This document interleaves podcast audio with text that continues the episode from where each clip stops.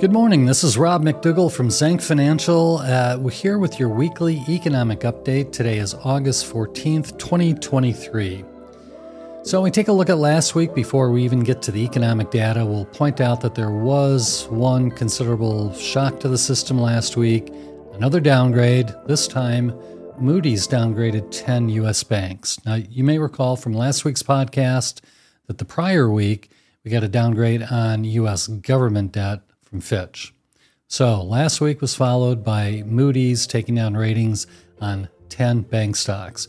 So that shook the market a little bit. It wasn't tremendous. And I would just have to say, I think most investors look at it as something maybe a little bit too late. Uh, the banks went through tremendous turmoil in March and April. You may recall Silicon Valley and First Republic and all that. Things have stabilized. Deposit base is stabilized. Now, their contention that mm, increased scrutiny on credit losses, no doubt credit losses are going to go up because they were much better than expected coming out of COVID. So I don't think it's a big surprise. So total um, takeaway from it is it looks maybe it's a little late. And yes, uh, investors most definitely are concerned about credit quality of banks, particularly those with commercial lending uh, operations. So that was the big event outside of uh, the economic releases last week. Other than that, we had four releases last week that were inflation-related, and we had the University of Michigan Consumer Sentiment Index. In terms of inflation, uh, in terms of the C P I, the consumer um, version of it, they, it was exactly in line. So both C P I and C P I core came in at a month-over-month increase of zero point two percent. Just as expected. Great. On the P P I side, the producer price index, however, both the P P I and P P I core came in slightly higher than expected. It was expected to come in as a C P I at a positive zero point two. Both P P I and P P I core came in at a positive zero point three. Um, the only thing I'll mention about this is we talked about it last week that we've had really a nice run of inflation data that we've seen. Uh, we've come down from that high point in June of twenty twenty-one. We came down almost as fast as we went up, so it looked very rational to us. And now going forward, we think future improvements in C P I are going to be a little bit tough, at least over the short term, and that's because energy prices have spiked. And I mention it all the time, just look at what's going on at the pump. It should give you an indication that not only is that hitting your pocketbook, but that extra fuel cost will be hitting every good and service that you purchase going forward. So, inflation picture last week, good from the consumer uh, price index, a little less so on the producer price index. I mentioned the University of Michigan Consumer Sentiment Index last week. That came in strong and actually better than expectations. Uh, it came in at a seventy point nine, was expected to be a little bit lower than that. So consumer confidence, both by the University of Michigan measure and the government's measure, very strong at this point.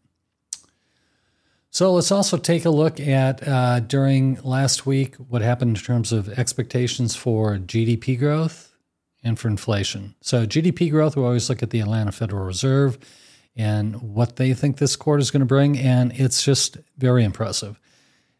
I think uh, you uh, almost every week they're taking their expectation up for third quarter G D P growth. So now they've taken third quarter G D P growth up to four point one percent. Prior week was three point nine.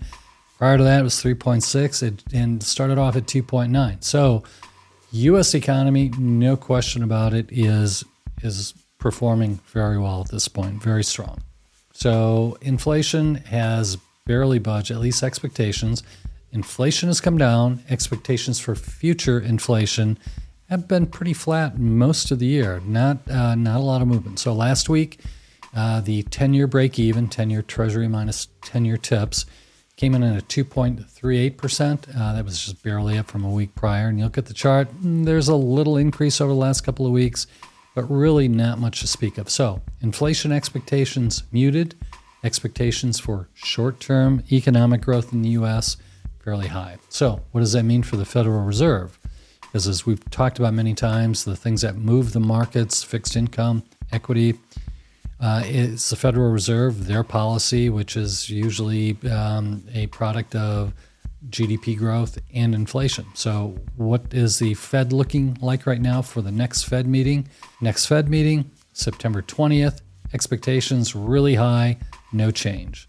Right now, the Fed Funds Future had priced in an expectation of eighty-eight point five percent of no change during um, during the September meeting. Then we take a look at the December at the end of the year, and the expectations are sixty-seven percent odds that will be precisely where we're at right now, which is a range of five twenty-five to five fifty basis points. So that hasn't changed much from last week.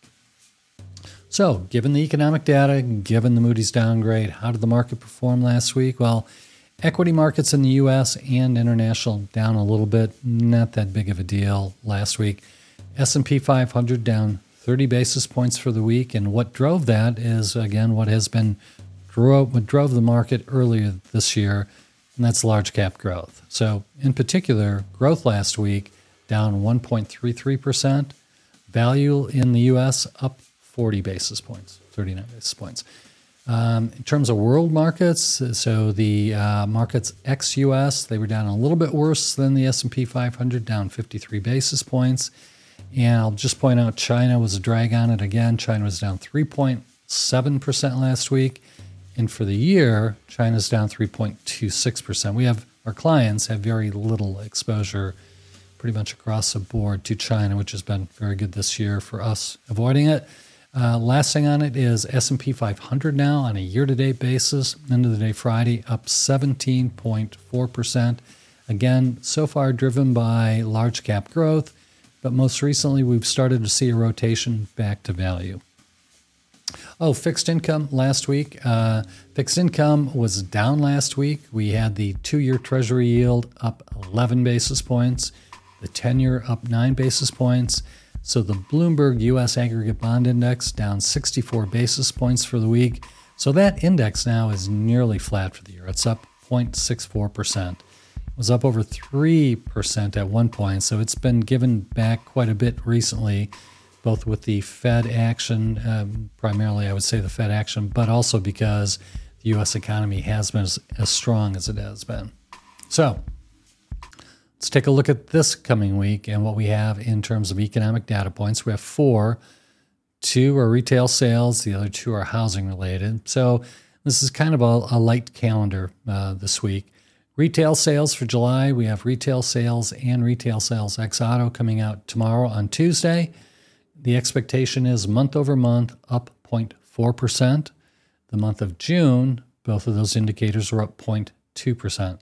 So it makes sense to us that those should be accelerating given the strength that we've seen on the G D P indicators and the Atlanta Federal Reserve's expectation of what is happening here in the third quarter. Uh, the other two uh, metrics that will be out next week, both housing related. I mentioned housing start, building permits. Those will both be on Wednesday. And both are expected to be slightly up from the June levels. Housing starts are expected to come in at one million four hundred forty-six thousand. Building permits at one million four hundred sixty thousand. Again, both of those marginally above what they were up in June.